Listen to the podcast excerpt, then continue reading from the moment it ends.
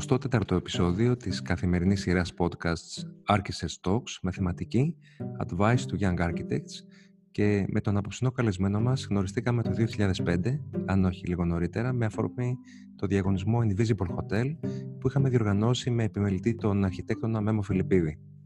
Ο Πάνος είναι αρχιτέκτονας, επιμελητής και καθηγητής αρχιτεκτονικού και αστικού σχεδιασμού στο Πανεπιστήμιο Πατρών. Το 2001 δημιούργησε μαζί με τη Βαρβάρα Χριστοπούλου το γραφείο Δραγώνας Χριστοπούλου Architects Delta Archi. Από το 2001 ως το 2013 ήταν σύμβουλος έκδοσης των θρηλυκών ετήσιων επιθεωρήσεων, αρχιτεκτονικά θέματα και θέματα χώρου και τεχνών.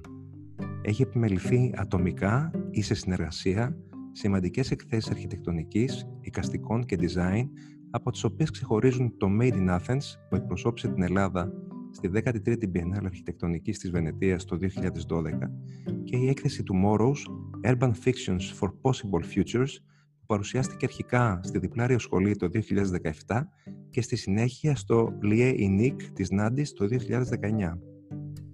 Η συζήτηση αυτή γίνεται με αφορμή τα Architects Portfolio Reviews στα οποία ο Πάνος συμμετέχει ως reviewer και μέντορας και θα βοηθήσει με την εμπειρία του νέους επαγγελματίες αρχιτέκτονες και designers οι οποίοι αναζητούν κάποια κατεύθυνση για την επαγγελματική τους πορεία ή και τα μεταπτυχιακά τους. Κυρίες και κύριοι, κοντά μας είναι ο Πάνος Δραγώνας. Πάνο, καλησπέρα. Καλησπέρα Βασίλη. Σε ευχαριστώ πάρα πολύ για αυτή την πρόσκληση και συγχαρητήρια γενικά για αυτή την πρωτοβουλία για τους νέους αρχιτέκτονες που έχει πολύ ενδιαφέρον, περισσότερο ενδιαφέρον από ό,τι περίμενα οι συζητήσεις μαζί τους.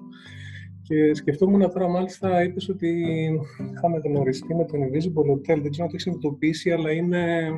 Αν θυμάμαι καλά, ήταν Μάιος του 5 το Invisible Hotel, δηλαδή είναι ακριβώς 15 χρόνια. Πίστευτο. Ε, ναι, ναι. Δεν θα πω το κλεισέ όμως πώς περάσαμε τόσο γρήγορα 15 χρόνια. Σκεφτόμουν ότι, ότι κάπου νιώθω ότι είναι 150 χρόνια. Ό,τι έχει συμβεί σε αυτή την περίοδο είναι το πιο απίστευτο. Πόσο κουνό ήταν ο χρόνος που πέρασε από τότε. Τι έχουμε ζήσει από τότε μέχρι σήμερα. Έχουμε ζήσει αρκετά. Ε, Πάντως νομίζω ότι δεν έχει αλλάξει καθόλου από τότε. ούτε εσύ, ούτε εσύ. το ελπίζω. Λοιπόν, ξεκινάμε. Τα μεταπτυχιακά στην Ελλάδα μπορούν να αποκτήσουν εξωστρέφεια και αναγνώριση στο εξωτερικό; Κοίταξε, πιο σημαντικό θα έλεγα καταρχήν είναι ότι πρέπει να αποκτήσουν.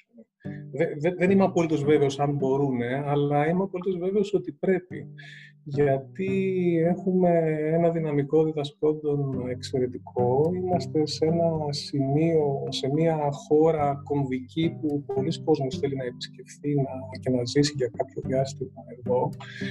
Ε, και νομίζω ότι είναι πάρα πολύ βασικό σαν στόχος να έχουμε εξωστρέφεια στα μεταπτυχιακά.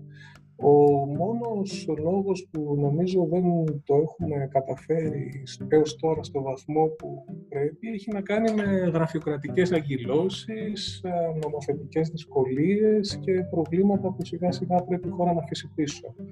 Ε, πιστεύω ότι κάποια στιγμή θα συμβεί αυτό και τουλάχιστον στο πρόγραμμα το δικό μας το μεταπτυχιακό που δουλεύουμε με πρώτο λόγο στο Γιάννη τον από το Mediterranean Futures στην Πάτρα, αυτός είναι ακριβώς ε, ο στόχος μας, να κάνουμε ένα πρόγραμμα το οποίο να έχει προδιαγραφές ε, αντίστοιχου προγράμματος στην Αμερική, στην Ευρώπη και να δίνει στα παιδιά πολύ πιο κοντά στο σπίτι τους, πράγματα που φυσιολογικά θα τα έπαιρναν σε μια πολύ πιο μακρινή πόλη. Δεν ξέρω αν απαντήθηκε ήδη, αλλά θα, ή έχεις κάτι να συμπληρώσεις, θα άλλαζες κάτι στον τρόπο που γίνεται η αρχιτεκτονική εκπαίδευση στην Ελλάδα; Γίνεται πραγματικά, όπως είπες, και σε εξαιρετική δουλειά στην Πάτρα.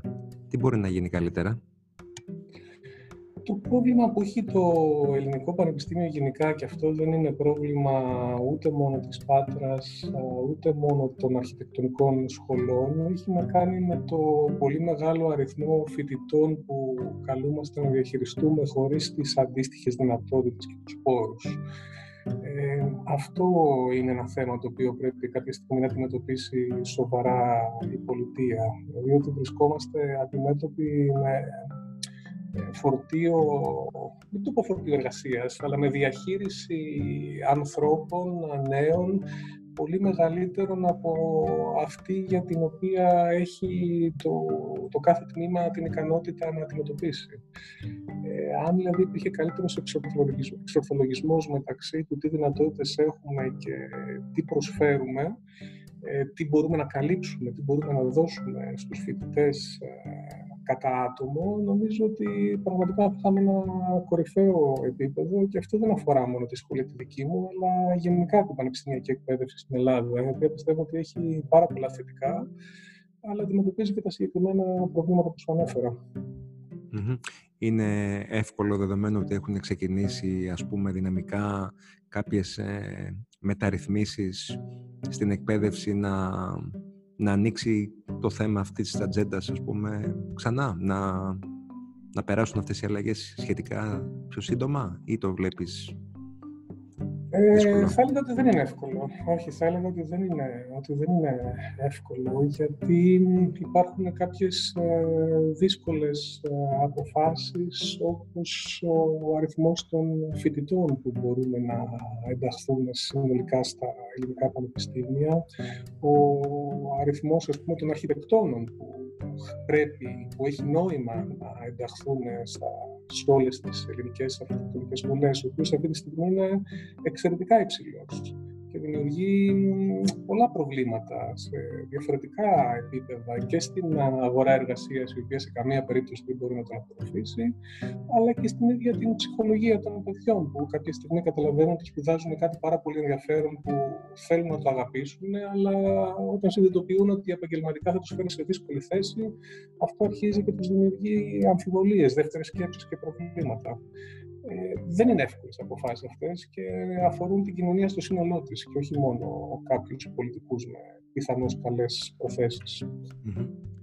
Πώς ε, έγινε πολύ μεγάλος δώρος τελευταία για το πρόγραμμα ε, «Ο Μεγάλος Περίπατος της Αθήνας». Ποια είναι η γνώμη σου γι' αυτό και για τους δημόσιους χώρους γενικότερα; Αρχικά νομίζω ότι υπάρχουν αρκετά πράγματα που θα έπρεπε να δούμε θετικά σε αυτή την ε, πρωτοβουλία. Δηλαδή, εγώ πιστεύω ότι πρέπει να διώξουμε από τις πόλεις μας και ειδικά από τους κεντρικούς ε, δρόμους αυτοκίνητα και να δώσουμε μεγαλύτερο χώρο σε πεζούς και ποδηλάτες. Ε, επίσης, ε, θεωρώ ότι είναι θετικό ότι κάτι τέτοιο πάει να γίνει τώρα, μετά από μια περίοδο που εκ των πραγμάτων αποθαρρύνθηκε. Όχι αποθαρρύνθηκε, εκ των πραγμάτων δεν κυκλοφορήσαμε με το αυτοκίνητο όσο κυκλοφορούσαμε φυσιολογικά. Ε, άρα, καταρχήν θα έλεγα ότι υπάρχουν δύο αρκετά θετικά στοιχεία. Όταν όμως περνάμε σε σε βασικές ε, αποφάσεις που έχουν να κάνουν και με την ε, ουσία, τη διαχείριση αλλά και την επικοινωνία αυτού του προγράμματος. Όταν βλέπουμε καταρχήν ότι δεν υπάρχει καθόλου αρχιτεκτονική παρουσία, δεν υπάρχουν ε, καθόλου αρχιτέκτονες ή πολιοδόμοι που να έχουν άποψη, τουλάχιστον για την ώρα σε αυτό το πρόγραμμα. Και όταν φτάνουμε και στις εικόνες που κυκλοφόρησαν για να επικοινωνήσουν αυτή την πρωτοβουλία, εκεί αρχίζω να έχω πάρα πολλές ανησυχίες. Θα μου πεις το πρόβλημά σου είναι η επικοινωνία. Γενικά θα έλεγα ότι όχι, το πρόβλημα μου δεν είναι επικοινωνία. Αλλά όταν βλέπω πορτοκαλί εικόνους, ε, εικόνες που μιλάνε για την αναβάθμιση του δημόσιου χώρου και πάρα προβληματίζομαι πάρα πολύ για το ποιος είναι αυτός που πήρε την απόφαση να κυκλοφορήσει αυτές τις εικόνες και τι ακριβώς ξέρει για το δημόσιο χώρο. Οπότε παρότι αρχικά είμαι θετικός και νομίζω ότι υπάρχουν ε, σωστές ε, αποφάσεις. Ε, ταυτόχρονα είμαι και πάρα πολύ ανήσυχος για το πώς θα εξελιχθεί αυτή η ιστορία και σε ποιανό τα χέρια βρίσκεται.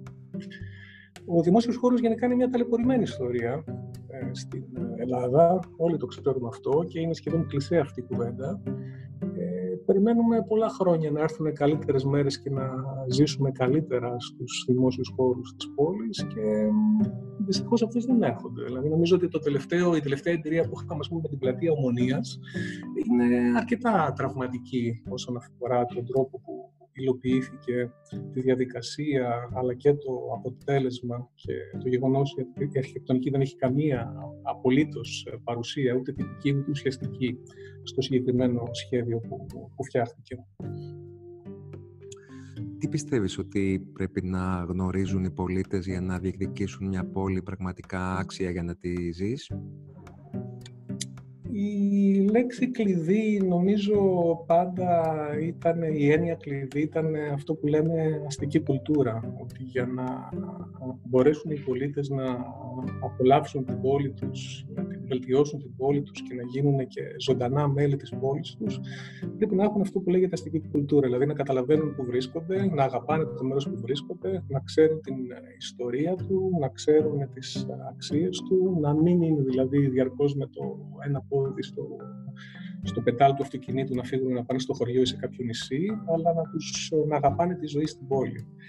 Αυτό στην Ελλάδα, στην Αθήνα μάλλον πιο συγκεκριμένα, επειδή είναι και μια αρκετά νέα πόλη, άργησε να υλοποιηθεί. Δηλαδή θα έλεγα ότι η σοβαρή αστική κουλτούρα στην Αθήνα αρχίσαμε να αποκτάμε μετά το 1990 και κυρίως στα χρόνια των Ολυμπιακών Αγώνων. Ε, το πρόβλημα είναι ότι αμέσως μετά από αυτή την ορίμανση που που ήρθε, ήρθε η κρίση, η οποία έβγαλε άλλα πράγματα στην επιφάνεια, έβγαλε πάρα πολύ θυμό, πάρα πολύ ένταση και τώρα νομίζω είμαστε στην περίοδο που πρέπει με κάποιο τρόπο να ξαναισορροπήσουμε ώστε να είμαστε σε θέση να ξανααγαπήσουμε την πόλη και να τη φτιάξουμε όπως πραγματικά της αξίζει και μας αξίζει. Υπάρχει κάποιος συγκεκριμένος χαρακτήρας ε, στην ελληνική αστική πόλη τον οποίο θα μπορούσαμε να ενισχύσουμε ή να αναδείξουμε; Κοίταξε, εδώ θα σου δώσω δύο διαφορετικές απαντήσεις. Αρχικά θα έλεγα ότι ναι, υπάρχει. Προφανώς υπάρχει χαρακτήρας, ο οποίος έχει να κάνει και με την αρχιτεκτονική, αλλά κυρίως έχει να κάνει με την κουλτούρα της ζωής στον υπαίθριο χώρο, έχει να κάνει με το πολύ ωραίο ελληνικό ανατολίτικο μπάχαλο του ότι όλα ανακατεύονται στο δρόμο και η πόλη είναι πάντα ζωντανή και πολύβουη και απρόβλεπτη. Έχει να κάνει και με στοιχεία ανώνυμης αρχιτεκτονικής όπως η γραφικότητα που πλέον αρχίζει να αναγνωρίζεται στην τυπική αθηναϊκή πολυκατοικία. Υπάρχουν πάρα πολλά πράγματα, αλλά την ίδια στιγμή εγώ θα έλεγα ότι είναι και κάπως επικίνδυνο να αρχίσουμε αυτά να τα καταγράφουμε, να τα θεσμοθετούμε και να αρχίσουμε να τα προστατεύουμε. Δηλαδή, θα έλεγα, ποτέ δεν θα ισχυριζόμουν ότι θα πρέπει να προστατεύσουμε, για παράδειγμα, τα, τα μπαλκόνια της αντιπαροχής, όπως τα νεοκλασικά του προηγούμενου αιώνα. Ότι σε κάθε περίπτωση, με κάποιο τρόπο, πρέπει να κοιτάξουμε τι καλό έχει μπροστά, τι φέρνει ο 21ος αιώνας και να δούμε τις νέες προκλήσεις και τις νέες δυνατότητες. Άρα, ναι, έχει πολλά θετικά η ελληνική πόλη. Είμαστε σε κάποιο βαθμό τυχεροί που τη ζήσαμε και μεγαλώσαμε σε αυτή. Αλλά από εκεί και πέρα πρέπει να κοιτάζουμε το μέλλον. Ποιο είναι το επαγγελματικό βήμα που σας καθόρισε και αποτέλεσε εφαλτήριο για όλα αυτά που έχετε καταφέρει μέχρι σήμερα;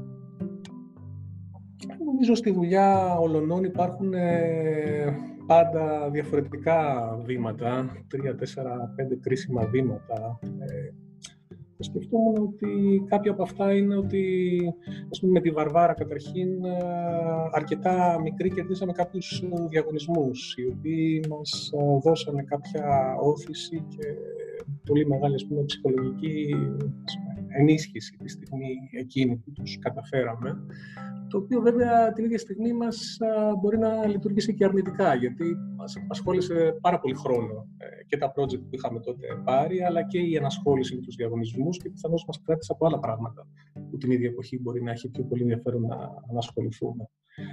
Άλλο σημαντικό milestone ήταν ε, σίγουρα η Γενάλη της Βενετίας που είχα συνεργαστεί τότε το 2012 με την Άννα Σκιαδά, η οποία ήταν μια απίστευτη εμπειρία, μια απίστευτη δυνατότητα να οργανώσουμε κάτι τέτοιο στο καλύτερο, πιο σημαντικό διεθνές περιβάλλον, να έρθουμε σε επαφή με ανθρώπους που είχαν εξαιρετικό ενδιαφέρον και με πολλούς από αυτούς ακόμη και σήμερα συνεχίζουμε να συνεργαζόμαστε και μας άνοιξε προφανώς και τη δυνατότητα να δουλέψουμε σε διαφορετικούς χώρους που έως τότε δεν είχαμε πολύ μεγάλη εμπειρία, όπως είναι η επιμέλεια των εκθέσεων.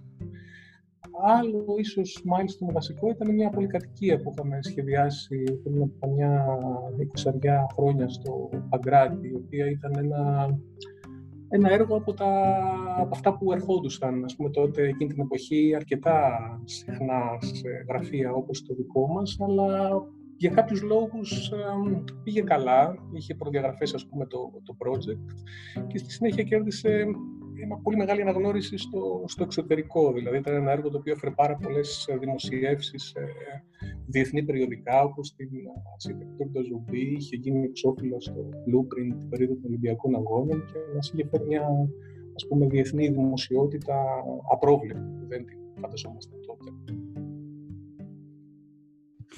Πώς μπορείς να διατηρήσεις ε, τη δημιουργικότητά σου και το ρομαντισμό και τον ενθουσιασμό ας πούμε, που έχεις όταν βγαίνεις από τη σχολή, όταν ε, πέφτεις ας πούμε στον επαγγελματικό στίβο και τα βλέπεις όλα; Κοίταξε, η ενασχόληση με τους ε, φοιτητές της ε, αρχιτεκτονικής και η συμμετοχή στο, στην πανεπιστημιακή διδασκαλία, στην οποία αφιερώνω ένα πολύ μεγάλο, αν όχι το μεγαλύτερο μέρος του χρόνου εδώ και αρκετά χρόνια, ε, σίγουρα το πιο θετικό που έχει είναι ότι σου, σου εξασφαλίζει κάποια περισσότερο ρομαντική σχέση με, την, με τα πράγματα, με την αρχιτεκτονική και με το δημιουργικό κομμάτι ε, καθώς διαρκώς έρχεσαι σε επαφή με νέους ανθρώπους και εκ των πραγμάτων μέρος της δουλειάς σου είναι να μελετάς τις νέες ιδέες. Άρα από αυτή την πλευρά θεωρώ ότι είμαι τυχερός που έχω ε, αυτή τη δυνατότητα. Ε, κατά τα άλλα, προφανώς είναι ένα δύσκολο εγχείρημα και αναγνωρίζω ότι για ανθρώπους που δεν έχουν αυτή την διπλή ε, απασχόληση όπως ε, έχω την τύχη να έχω εγώ, ε, είναι ακόμα περισσότερο δύσκολο να ανατροφοδοτούνται με ε, ερεθίσματα και νέες ιδέες ώστε να ενισχύουν το έργο τους. Ταυτόχρονα μπορώ να πω ότι και η ανασχόληση που έχουμε το χώρο της επιμέλειας των εκδόσεων παλιότερα με τον Ορέστη Δουμάνη και των εκθέσεων τα τελευταία χρόνια ε, σίγουρα με έχει βοηθήσει σε πολύ μεγάλο βαθμό και αυτή στο να κάπως ανατροφοδοτώ το ερευνητικό ενδιαφέρον της δουλειάς μου. Δηλαδή να μελετάω νέα πράγματα ή και παλιότερες ε, υποθέσεις. Ας πούμε, πρόσφατα είχαμε ασχοληθεί πάρα πολύ σοβαρά με τη μελέτη του έργου του Τάκης Ζνέτου. Ε, Άρα είτε κανείς ε, εμβαθύνει σε ιστορικά παραδείγματα αρχιτεκτόνων, είτε παρουσιάζει τη δουλειά νέων συναδέλφων, όπως έκανα παλιότερα στη συνεργασία μου με τα αρχιτεκτονικά θέματα, ε, προφανώς αυτό βοηθάει και το αρχιτεκτονικό έργο. Ε, κάποιες ιδέες ανανεώνονται, νέες σκέψεις γεννιούνται, νέα ερεθίσματα προκαλούνται και σε αυτό θεωρώ ότι είμαι τυχερός που, που, που είχα και εξακολουθώ να καλλιεργώ αυτή τη δυνατότητα. Ε, μίλησε μας λίγο για τις ιδιαιτερότητες της ε, επιμέλειας μιας έκθεσης. Ε, η σχέση μου με την επιμέλεια είναι κάπως ιδιαίτερη. Προφανώς δεν είχα ειδικές σπουδές σε αυτό το θέμα, δεν έχω κάποια ειδικότητα στην μουσιολογία. Ε, κάπως συγκυριακά προέκυψε αυτή η εμπειρία. Αρχικά ξεκίνησε από την επιμέλεια εκδόσεων και την παρουσίαση του έργου νέων συναδέλφων ε, στα αρχιτεκτονικά θέματα και στη συνέχεια εμφανίστηκαν κάποιες δυνατότητες ε, έκθεσης αρχικά στην Ελλάδα και στη συνέχεια στη Βενετία που ήταν ας πούμε και το, όπως είπα και προηγουμένως, η μεγάλη αφορμή για να ε, ασχοληθώ πιο σοβαρά με αυτό το θέμα. Ε, επίσης, στις εκθέσεις που έχω δουλέψει πιο σοβαρά και είμαι και περισσότερο περήφανος ε, για αυτές, ε, πάντα επεδίωξα να έχω μια διπλή ιδιότητα και, του, και της επιμέλειας. ε, πάντα σε συνεργασία με άλλους, ε, στην έκθεση μαζί με άλλους, αλλά και του σχεδιασμού. Δηλαδή πάντα θεωρούσα ότι ο σχεδιασμός είναι ένα πάρα πολύ βασικό μέρος της επιμέλειας και ότι αν έχεις τη δυνατότητα να τα συντονίσεις και τα δύο ταυτόχρονα, ε, έχεις ε, εξασφαλισμένο ένα καλύτερο αποτέλεσμα, πιο προσωπικό και πιο πλούσιο. Ε, πιστεύω λοιπόν ότι μία έκθεση ε, αρχιτεκτονικής είναι από μόνη της και ένα project αρχιτεκτονικής, δηλαδή έχει αρκετές ομοιότητες με ένα συνθετικό έργο. Ε, έχει δομή, έχει ενοιολογικές ε, αναφορές, έχει αισθητηριακά χαρακτηριστικά, έχει απτικότητα, έχει ήχο ε, και έχει πάρα πολύ πλούσιο περιεχόμενο το οποίο πρέπει να μπει σε μια σειρά, να βγάλει μια ενδιαφέρουσα αφήγηση. Ε, θεωρώ λοιπόν ότι είναι στο πάντρεμα του σχεδιασμού με την ε, επιμέλεια ε, η ευκαιρία του να βγει ένα, μια αξιόλογη και διδακτική ε, και ωφέλιμη εμπειρία για τον επισκέπτη και επίσης πιστεύω πάρα πολύ ότι στις εκθέσεις αρχιτεκτονικής ε, ειδικά ότι αυτό που έχει πάρα πολύ μεγάλη σημασία είναι ο χώρος. Ε, πάντα έχω πρόβλημα με τον τρόπο που γίνονται συχνά εκθέσεις αρχιτεκτονικής, κυρίως στην Ελλάδα και στο εξωτερικό δεν είναι τόσο σύνηθες, οι οποίες παρουσιάζουν μόνο πινακίδες. Είναι εκθέσεις, ας πούμε, φωτογραφίας η δικιά μου άποψη και αυτό που με τους διαφορετικούς συνεργάτες έχουμε προσπαθήσει να προωθήσουμε αυτά τα χρόνια είναι ότι μια έκθεση ε, αρχιτεκτονικής είναι από μόνη της μια, μια εμπειρία. Είναι ένας χώρος, είναι και μια αφήγηση. Και ακόμη περισσότερο πιστεύω και πιστεύουμε με τους ανθρώπους που έχουμε συνεργαστεί ότι η έκθεση αρχιτεκτονικής δεν πρέπει να είναι μια στεγανά ε, στεγανοποιημένη έκθεση αρχιτεκτονικής, αλλά ότι κερδίζει πάρα πολλά σε αυτή την παρουσίαση συμμετέχουν ταυτόχρονα και οι καστικοί καλλιτέχνες και designers, ότι υπάρχει δηλαδή ένα μεγαλύτερο εύρος ε, δημιουργών που συμμετέχει ε, σε αυτό το έργο και στην συνολική αφήγηση και χωρική εμπειρία. Πολύ σωστά. Και φαίνεται αυτό από τις δουλειές που έχεις κάνει, οι οποίες είναι εξαιρετικές. Πώς ε, διαμορφώθηκε το αρχιτεκτονικό σας λεξιλόγιο και ποιοι παράγοντες ε, συνετέλεσαν σε αυτό; Νομίζω ότι το αρχιτεκτονικό λεξιλόγιο κάθε ε, δημιουργού αρχιτέκτονα διαμορφώνεται αρκετά νωρίς.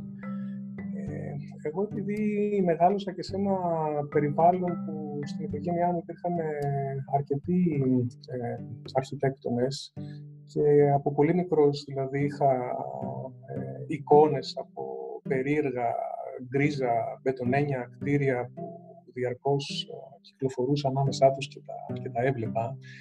Ε, θεωρώ λοιπόν ότι, είμαι, ότι αυτές, οι, αυτές οι εικόνες, αυτές ε, οι εμπειρίες από γιαπιά των 70's και από δημόσιους χώρους και όχι δημόσιους χώρους τόσο, όσο κάποια κτίρια σημαντικά που χαζεύανε οι γονείς μου τότε, ε, σε πάρα πολύ μεγάλο βαθμό επηρέασαν την, την αρχιτεκτονική ματιά μου. Συν το ότι ουσιαστικά μεγάλωσα σε αρχιτεκτονικό γραφείο. Ε, προφανώς οι αρχιτεκτονικές σπουδές επίσης ε, συνεχίζουν αυτή την, αυτό το πλάσιμο και όσο οι προφορές προχωρούν αρχίζουν και μπαίνουν και αμφιβολίες, ερωτήματα, αναθεωρήσεις, ε, ανατροφοδότηση ιδεών και σκέψεων. Ε, το στίχημα νομίζω είναι κανείς αυτό να το κρατάει ζωντανό όσο πιο πολύ γίνεται. Δηλαδή να μεγαλώνει και να εξακολουθεί να βρίσκει ερεθίσματα, να προκαλεί νέα ερωτήματα, να θέτει αμφιβολίες και να μαθαίνει από καινούργια πράγματα. Θα περάσουμε τώρα και σε κάποιες ερωτήσεις των ε, νέων οι οποίοι πήραν μέρος στα Archisearch Portfolio Reviews. Πόσο νόημα έχει η συμμετοχή σε διαγωνισμούς, δημοσιεύσεις προγράμματα πρακτικών ή σπουδών και πώς μπορώ να τα αξιοποιήσω; Όλα έχουν νόημα, είναι σίγουρα σαφές αυτό. Ε, νομίζω ότι οι διαγωνισμοί θέλουν μια ειδική αναφορά, γιατί οι διαγωνισμοί είναι πολύ μεγάλη ευκαιρία ε, όχι στο να πάρει κανείς δουλειές, όπως συχνά πολλοί νομίζουμε.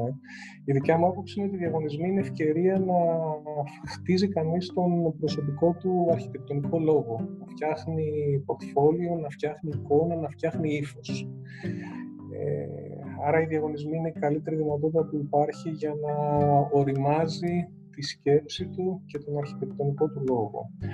Όλα τα υπόλοιπα που ανέφερες είναι επίσης σημαντικά και είναι βασικό για τα νέα παιδιά σήμερα να τα κυνηγούν.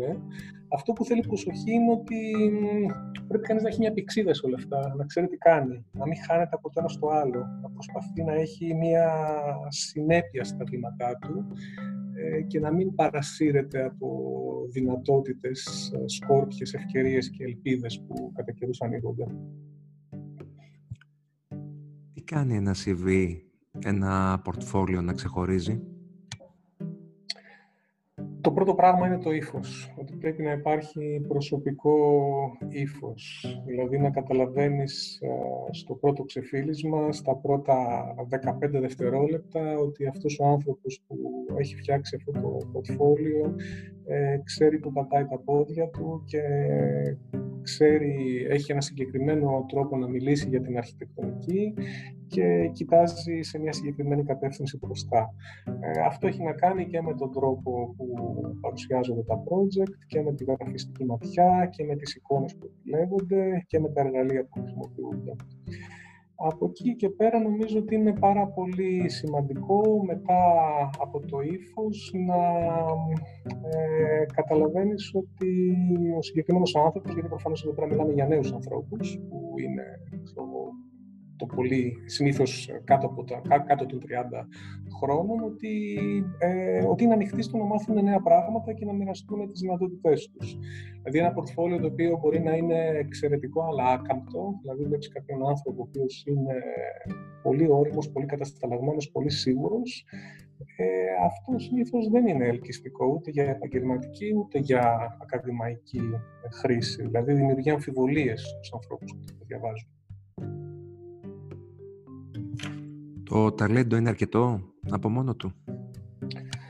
Το ταλέντο είναι προϋπόθεση νομίζω. Είναι εξαιρετικά δύσκολο να υποκαταστήσει κανείς την ε, έλλειψη ταλέντου, αλλά σίγουρα δεν είναι αρκετό. Ε, χωρίς δουλειά δεν γίνεται τίποτα αν δεν υπάρχει σκληρή δουλειά, αν δεν υπάρχει σύστημα, αν δεν υπάρχει και στόχος, ε, το ταλέντο δεν είναι σαφές ότι μπορεί να οδηγήσει οποιονδήποτε χαρισματικό άνθρωπο κάπου. Νομίζω χρειάζεται και ένας καλός χαρακτήρας, έτσι, δηλαδή Σίγουρα. και τα, και τα, soft, τα soft skills που λέμε, δηλαδή η ενσυναίσθηση, να μπορείς να δουλεύεις σε ομάδες, να είσαι εργατικός, να συνεργάσιμος κλπ. Αυτό που είπες με τις ομάδες είναι πάρα πολύ βασικό. Ε, και αυτό, εντάξει, επειδή βλέπω πορτφόλιο και για επαγγελματική, αλλά τα τελευταία χρόνια βλέπω, κρίνω πολύ πορτφόλιο και για ακαδημαϊκή χρήση σε προγράμματα υποτροφιών, ακόμη και, στα, και στον ακαδημαϊκό περιβάλλον, έχει πολύ μεγάλη σημασία να καταλάβεις ότι ο άλλος είναι team player, ότι ότι μπορεί να μπει σε μια ομάδα και να λειτουργήσει μαζί με άλλους. Ε, μου έχει τύχει σε αξιολόγηση ε, υποτροφιών ε, να δούμε εξαιρετικό υποψήφιο με το πλουσιότερο βιογραφικό και πολύ καλό πορτφόλιο που όμως επειδή φαινόταν ότι είναι πολύ άκαμπτος και ακλόνητος στις ε, επιθέσεις του και, στην, ε, και ήταν σαφές ότι η δυνατότητα συνεργασίας ε, δεν ήταν τόσο υψηλή όσο σε άλλους υποψηφίους να μην επικρατήσει. Ε, άρα είναι πάρα πολύ βασικό να, να είναι κανείς team player και να φαίνεται αυτό από το βιογραφικό και το πορτφόλιό του. Οι συνεργασίες έχουν πάρα πολύ μεγάλη σημασία. Και αυτό είναι μάλιστα και ένα κάτι που κάποιοι αξιόλογοι συνάδελφοί μας μερικές φορές το υποτιμούν. Θεωρούν ότι ο αρχιτέκτονας είναι ο μοναχικός δημιουργός, ο οποίος είναι ο μοναχικός καβαλάρης, ο οποίος προχωράει μόνος του. Ποτέ δεν είναι έτσι. Στην πραγματικότητα ποτέ δεν είναι έτσι. Κανείς δεν καταφέρει τίποτα απολύτως μόνος του. Και νομίζω ότι πλέον είναι πολύ σημαντικό και η παρουσίαση, το να μπορείς να υποστηρίξεις και να επικοινωνήσεις παρουσιάσεις ε, σωστά τις ιδέες σου. Εννοείται, εννοείται. Νομίζω ότι στην εποχή μας όχι μόνο είναι σημαντικό, αλλά είμαστε σε μία ε, περίοδο που αρχίζει αυτό να, να γίνεται και πρόβλημα. Δηλαδή είναι πολύ, πολύ συχνά σοβαρές αποφάσεις κρίνονται σε, στην πρώτη εντύπωση, στην, στη δύναμη μιας εικόνας. Ε, είναι νομίζω από τα προβλήματα των, των καιρών μας αυτό. Π.χ. η αρχιτεκτονική διαγωνισμή με 700 συμμετοχές που η Ειδική Επιτροπή πρέπει να αποφασίσει σε τρεις ημέρες. Ε, όταν είναι τα δεδομένα αυτά, σίγουρα θα μετρήσει εικόνα ε, και όχι το βάθος της, ε, της επεξεργασίας. Εγώ το λέω στους φοιτητές πολύ συχνά αυτό, ότι η παρουσίαση είναι πάρα πολύ σημαντική, καλός ή κακός. Έχει πολλά θετικά αυτό, γιατί μας δίνει κίνητρο να είμαστε δημιουργικοί και να περνάμε όμορφα φτιάχνοντας, χτίζοντας ωραία σχέδια και εικόνες, αλλά έχει και προβλήματα. Έχει και προβλήματα, γιατί ενθαρρύνει μια επιπόλαιη προσέγγιση της αρχιτεκτονικής που κάποια στιγμή είναι πολύ πιθανό να μας πονέσει. Και φτάσαμε στην τελευταία ερώτηση. Αν ε, ξεκινούσες σήμερα την καριέρα σου, τι συμβουλές θα έδινες στον εαυτό σου; Ναι, συμβουλές λοιπόν.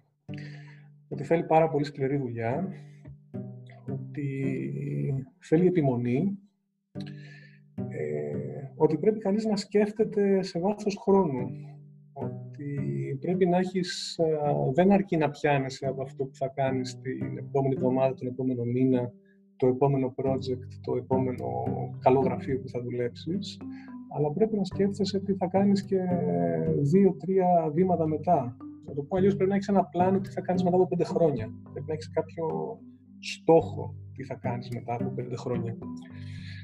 Ε, δεν, πρέπει, δεν πρέπει να φθήρεται κανείς. Δηλαδή, δεν πρέπει να ασχολείται με πράγματα που δεν τα πιστεύει και που καταλαβαίνει σύντομα ότι του κάνουν κακό. Είτε αυτά είναι κακά project, είτε αυτά είναι κακές συνεργασίες, είτε αυτά είναι κακοί εργοδότες. Δηλαδή, είναι πάρα πολύ σημαντικό να, να μπορεί κανείς να ξεφεύγει από τις κακοτοπιές. Και αντίστοιχα είναι πάρα πολύ σημαντικό να επιδιώκεις τις καλές συνεργασίες. Οι συνεργασίες είναι τουλάχιστον το 50% της, ε, της υπόθεσης και είναι πάρα πολύ βασικό με ποιον συνεργάζεσαι, είτε μόνιμα, είτε περιστασιακά, ε, είτε για ένα project. Ε, κερδίζει κανείς πάρα πολλά πράγματα από αυτό, πλάθεται από αυτό και αντίστοιχα μπορεί και να καταστραφεί από αυτό, άμα δεν κάνεις σωστή επιλογή.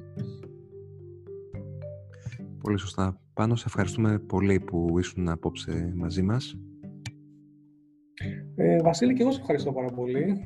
Χάρηκα για αυτή την ε, κουβέντα και για τη συνεργασία που τρέχει τώρα με τα πορτφόλιο των παιδιών και ελπίζω και την επόμενη 15 ετία να συνεχίζεις να έχεις ωραίες ιδέες και να τα λέμε. Να σε καλά, να σε καλά. Και εγώ το ελπίζω. Καλή συνέχεια. Και σε σένα. Γεια χαρά. Γεια χαρά.